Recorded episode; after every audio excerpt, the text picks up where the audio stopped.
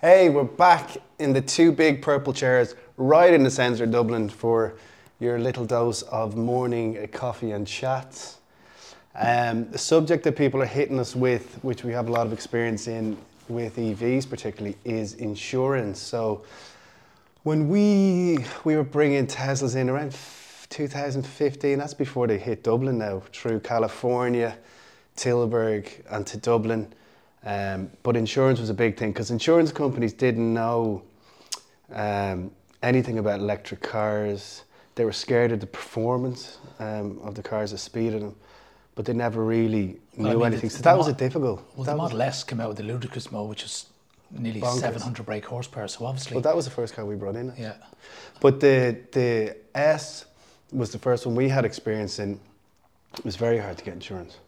People were scared of it. Yeah, we had customers that were sort of in the late 60s that were moving to Tesla that were seeing their premiums double in price. Yeah, there was a guy driving a Panamera, a Porsche Panamera, which probably would have been, I don't know, 100 grand car, say, and Tesla, the Model S being similar, probably slightly more.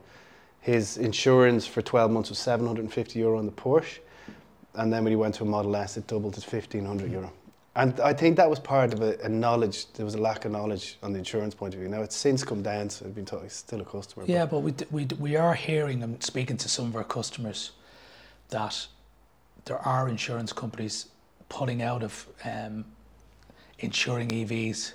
So that was one of the reasons we wanted to jump on here today, just to sort of put it out there again and, you know, just see what sort of experience you guys are having.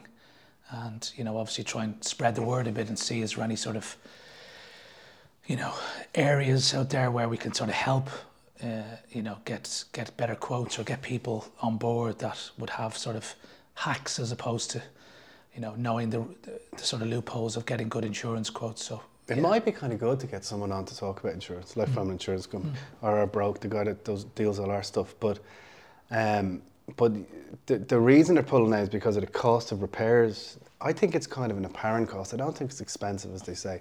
Part shortages, but that seems to be the main thing, is that the cost, software issues, insurance, always think of worst case scenario. So that is an issue. And I know there's people watching that have, because they've said it, insurance is just a contentious thing. As cars roll out, more brands come out. It'll become easier, but there is still that little grey area. Yeah, and you're presuming it's more expensive. It is. No, it is. It is. I know there's across the board. Yeah, I know there's some that have come back with good quotes, but generally across the board. Yeah. Especially with Tesla ownership, I think it's just a lack of education. I think you know, if they're not insurance companies, you know, that's why they're in insurance. It's risk assessment. So I mean, if they see it's too high of a risk, they're just not interested. So, but it doesn't really help the consumer. But that's really But the final points would be the reason is it's the cost of repairs, and the other thing, what was I thinking about there now? It's the cost of repairs and the cost of the actual cars, because they're so much more expensive than your average ICE car. So if it's written off, etc., there's an outlay. Yeah, but it's like what we talk about. All the subjects that we're going to be covering it's all education. You know, it is education, one of the things that sort of gets me is that electric vehicles are probably one of the safest vehicles on the road now because of the technology they come with, whether it's lane assist, adaptive cruise control, you know, autopilot, enhanced autopilot, you know, the braking systems, the collision assist systems, they're all there. So if anything, they're probably safer to drive than an ICE car. Yeah, because I heard this fact, I don't know if it was a fact, but so in our brain, in the human brain, there's about that much, again, not technical, but that much of our brain that we think we have this instant reaction, but we don't. There's that bit of a brain that just doesn't connect as quick, where if a car that's laden with computers goes towards a wall, it'll come up with 2 million different options and come up with the best one instantly in a split second, where we think we have a split second, but we don't. So that was just an interesting fact. So I agree. I think they're safer. Like, it brings us on to autonomous driving. So that'll be the next thing when the insurance companies go, well, how are we going to do that?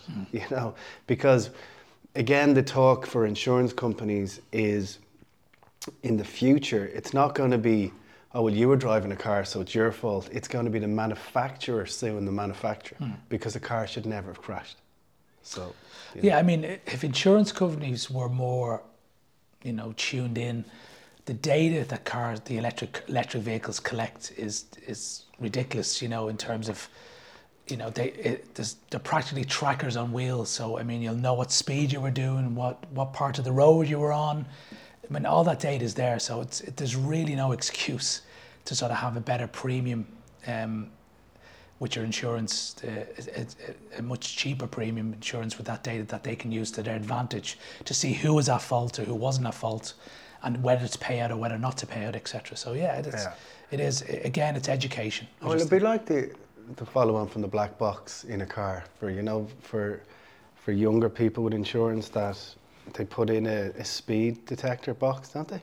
To make your so you can't go over a certain speed and all that kind of stuff. Yeah, they can monitor your speed and, you know, again, you know, see how your quality of driving is and whether you're insurable or whether they'll cover you, etc. Mm. So insurance companies have never have and never will have had as much information as they need. No. So you can physically see a crash with all the data. So interesting. But anyway, it's a subject we talk about all the time. We've talked about for a long time now through experience. And maybe you have experience, good, bad, and different, but get in touch and we'd be happy to hear what you say and let's talk about it more if it's something that you'd have interested in. So, so you press subscribe. What's that thing? Subscribe and bells and all that? Yep. Do that, we'll see you soon. And if you're listening on the podcast, just send us a DM. There are below in the show notes all the links to our channels, social channels are there. We'd love to hear from you. Fancy. Till next time. See you later.